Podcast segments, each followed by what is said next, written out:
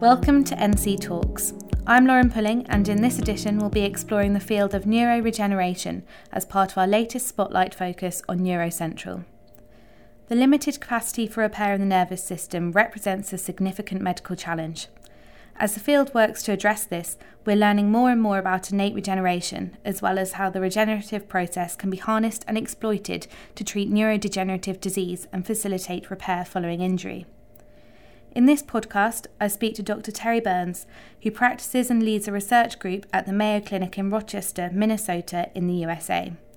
His group is developing regenerative strategies to optimize neurological function and quality of life for patients with brain tumours, neurological injuries, and neurodegenerative diseases, with particular research focuses on radiation induced brain injury, microglial biology, and cell based regenerative therapies. Dr. Burns tells us about his research, as well as the core challenges in bringing basic regenerative research through to the clinic, and where the field could be heading in the coming years.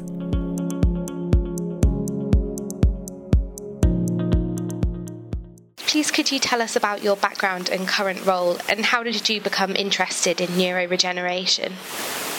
Yeah, absolutely.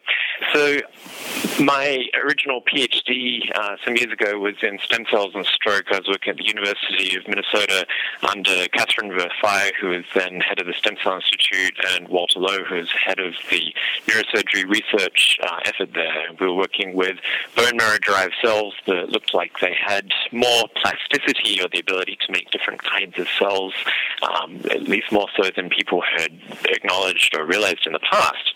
And we uh, went through a number of um, experiments that led us to realize that some of this was actually not real. and some of the adult bone marrow derived cells that looked like they were making neurons really weren't, and it was a, a technical artifact. Um, at that time, the uh, the goal was to treat stroke, and so as uh, time went on, we realized that a lot of the things that stem cells were doing uh, in those models were actually not just making new neurons in the brain, but actually releasing various trophic factors that could be reparative and therapeutic, even though the cells themselves couldn't make uh, new neurons. And so, uh, moving on from there, now there are actually hundreds of clinical trials ongoing um, throughout the world, actually looking at the role of potentially bone marrow derived cells and other um, uh, populations of adult and um, stem cells from various regions to perform therapeutic functions, uh, even when they don't necessarily make new cells. Obviously, the ability of cells to make new, um, the ability of stem cells to make new types of cells is incredibly important for some diseases, but uh, there are multiple ways to have a therapeutic impact. And so that's how I sort of early got into the field of neuroregeneration. Right now, I'm a neurosurgeon at Mayo Clinic. I run a lab uh, that looks at uh, neuroregeneration, um, sort of bridging between neuro-oncology. I'm a brain tumor surgeon um, clinically, but then as part of the treatment for brain tumors, we have to give radiation. And it turns out that radiation is actually a pretty um, significant hit to the brain. It's, it's almost like accelerated aging. And so we're working to understand those processes and figure out how we can minimize the cognitive sequelae of treating uh, patients with brain tumors. And in using humans, which typically in the lab we don't have access to, but in the OR, uh, as a surgeon, certainly we do have access to the human samples. And if these have been um, exposed to radiation in the past, I think that can give us some very important clues as to how um, the aging and degenerative processes take place in human rather, humans rather than mice. And so, can you tell us a little bit more about your group's current research focuses? Yeah, yeah. So um, yeah, we have a, a few areas of, of interest, uh, and as I was starting to mention, radiation injury is certainly one of those. And so we're, we're seeing um, that radiation has multiple effects on the, the stem cell population in the brain, which we need for cognitive uh, performance, you know, to be able to encode new memories and to have the type of learning that we'd like to be able to have, the stem cells, as it turns out, need to be able to work well, and they don't after radiation. Also, um, the brain is maintained by microglial cells, and the ability of the microglial cells to work deteriorates with aging. And it certainly looks from our, data to date that after radiation, the microglial cells, the, the immune system uh, cells of the brain, really look like they're old microglia after radiation.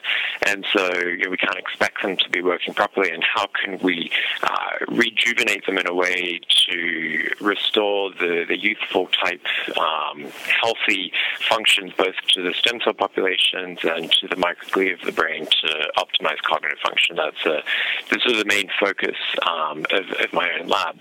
But as uh, a neurosurgeon here at Mayo, I'm also um, working with a number of individuals throughout Mayo, and Mayo has uh, multiple uh, campuses also in Arizona and Florida, and we actually have an enterprise effort uh, in neuroregeneration, uh, bringing together strengths in neuroscience and clinical care um, to help translate uh, therapies for a wide variety of neurological diseases. We have a trial that's just starting for spinal cord injury, looking at um, the uh, potential of, of mesenchymal stem cell population um, there that's also been beneficial in ALS and um, and um, multiple systems atrophy and a, a variety of um, efforts to really help bring therapies not just to lab mice but to patients. Hmm. So just to touch back on some of the research that you were talking about there, it's a, a lot of research you're doing.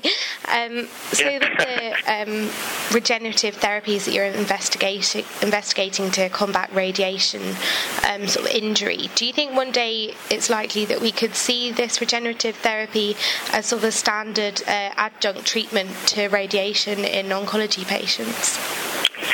Yeah, you know, there are a number of things um, being pursued. I mean, part of the challenge is even, uh, you know, shifting the focus because the focus for patients with brain tumor has always been survival. Mm. And, um, you know, if someone is not performing cognitively as, as well after, you know, their treatment for brain radiation, the, the, the, the thought has been, well, you know, unfortunately that's a side effect of treatment, at least you're alive. But, mm.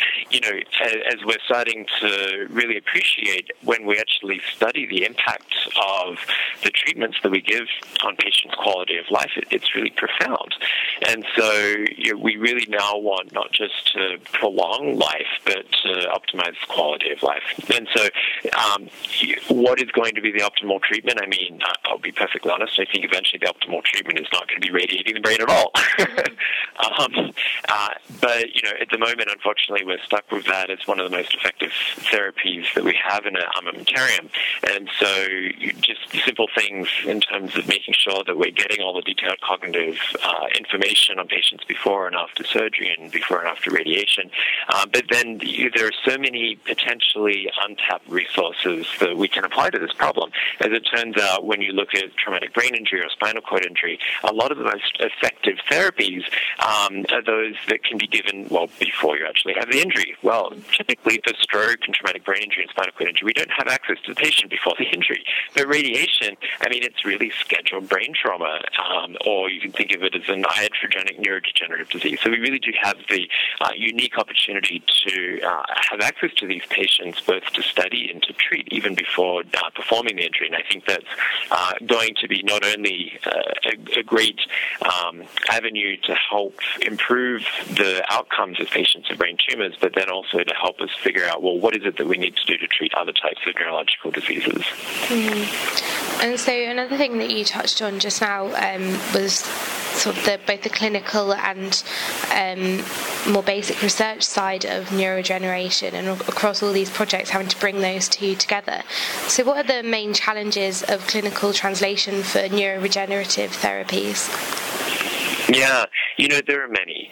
And I think it's fair to say um, that there has been a lot of hope for neuroregeneration. And a lot of that hope has yet to be realized. I mean, you think about stroke, spinal cord injury, traumatic brain injury, uh, we don't have any effective regenerative therapies for these diseases. Um, you know, there are some diseases where we have symptomatic treatments, you know, dopamine or deep brain stimulation for Parkinson's, but we can't change the natural history of the disease yet. So, eh, eh, now why is that? Mm-hmm. I mean, that's a million dollar question. And I, I think there are multiple uh, facets to it. And I, I, don't want to incriminate any particular group, but, you know, I, I think we can all work together to optimize how we approach um, and, and you know, overcome these problems. So I think problem number one is we really need to acknowledge that there is a problem. The, the approach overall that we've been taking over the past decades hasn't worked. And that approach has been to like understand the molecular mechanisms and try to find, well, we look at patients who have multiple diseases, oh, we've got some genetic clues. You know, where we, the bottom line is we really have been looking for the silver bullet. You know, what drug can we develop that's going to cure Alzheimer's or cure Parkinson's? And I think the bottom line is it's not going to be one drug. It's going to be a cocktail. I mean, if you think about the naked mole rat, so here's a, a rat which, you know, rats live a few years or something, but here's a, a strain of rat, really, which lives 30 or 40 years. The incidence of cancer in these rats is exceptionally low. Um, well, what's different about them? Well, it's not one thing. There are at least like 40 or 50 genes or processes that are fundamentally different in those animals. And I think the same is going to be true for humans. So um, if, if you ask me, you know, what has been the challenge? Well, I think the challenge is we're trying to find one cause, and there isn't one cause. Um, and so uh, another challenge is that we've been trying to develop therapies in mice. Well, the the mouse liver and the, the human liver may have a lot of overlap, but the mouse brain and the human brain are actually fundamentally different. Um, and so I think we do really need to take advantage of access to human um, tissue and really focus on the human disease um, and figure out ways that we can use multimodality treatments, uh, targeting multiple, uh, not just pathologic processes, but restorative processes. I mean, if you have a TIA or transient ischemic attack um, that's not quite a stroke, but it's moving in that direction, the brain responds by upregulating all sorts of protective processes. Uh, the same is true if you've had, um, you know, various types of injuries. You know, this sort of preconditioning. Uh, so that that's one strategy. There, there are all of these strategies that nature has to help combat stresses and injuries. And that's what's really lacking, I think, as we age. These restorative processes that provide defense against the aging processes, whether it's Parkinson's disease or Alzheimer's disease or whatever it is, um, there are these defenses that just are not performing at their optimum as they were when you were younger.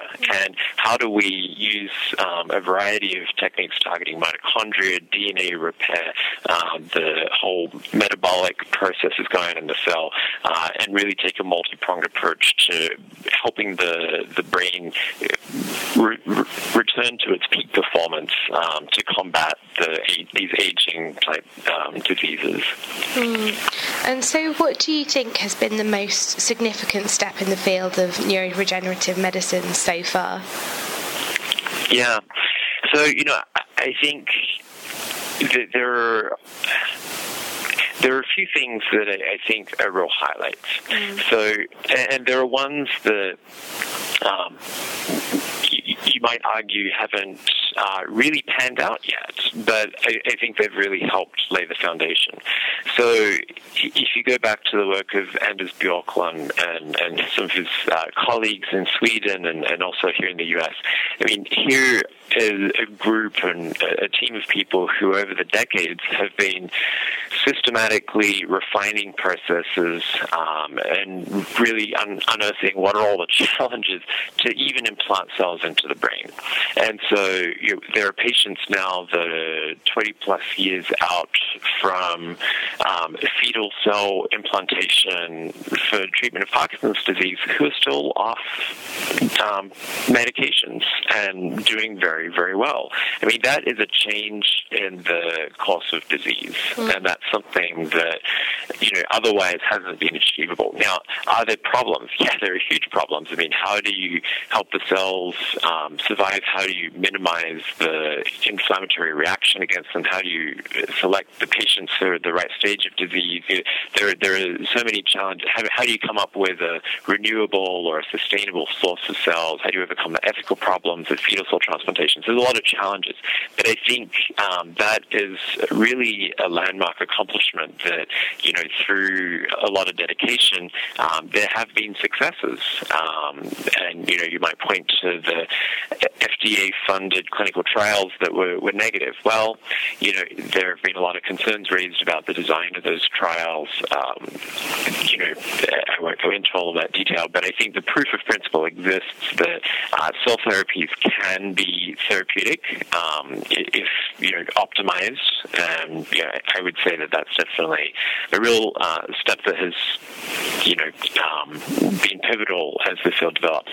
I think some of the other uh, significant steps haven't yet made it to the clinic, and I might just highlight one. There, there are many others that I could highlight, but just I think illustrate the potential of the field. And so, if you take an old mouse and you show it to a young mouse, the old mouse, you know, as you know, it doesn't learn as well. It, um, it has various features of aging. You know, the skin is thin, the, the muscle mass is not as high, and you, um, all, all of these features of aging are present.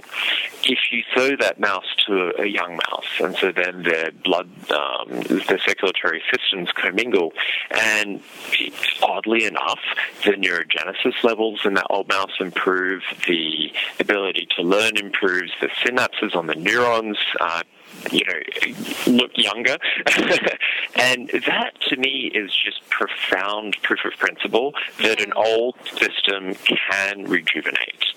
And, you know, well, what is the magic bullet in that young serum? Well, what do you know? It's not a magic silver bullet. You know, people have tried to find any one of a number of genes or compounds or cytokines, and none of them by themselves work.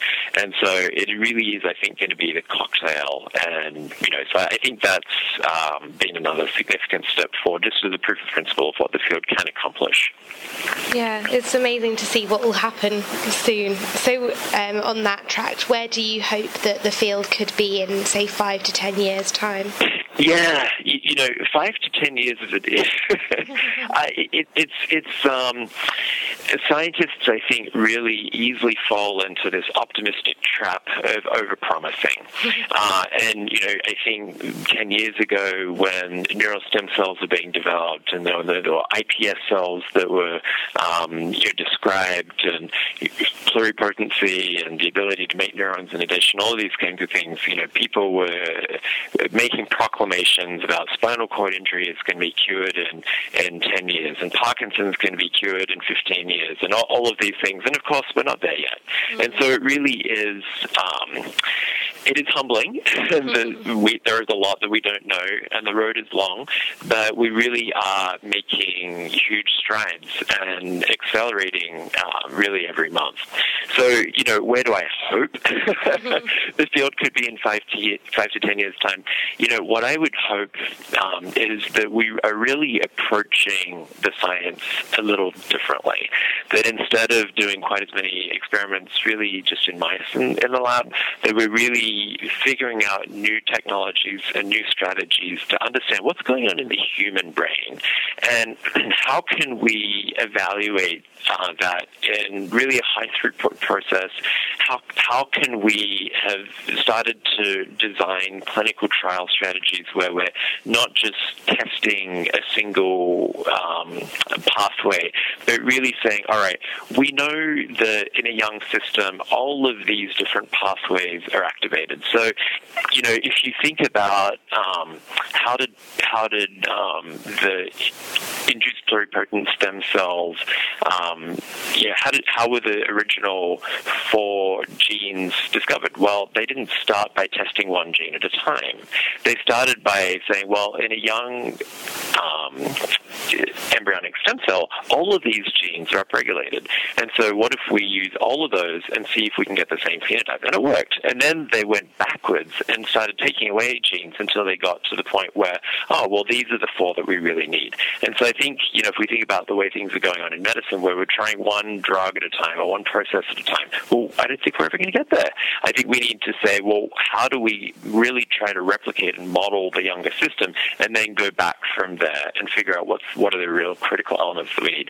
So, you know, that's where I kind of hope the field might be in five to ten years' time, that we're sort of looking at the problems a little bit differently because honestly, the way that we've been looking at them over the past, um, you know, 30 years or so hasn't yielded the results that we hope for. We know a ton more than we did before, don't get me wrong, and there's fantastic advances that have been made, and it's extremely exciting.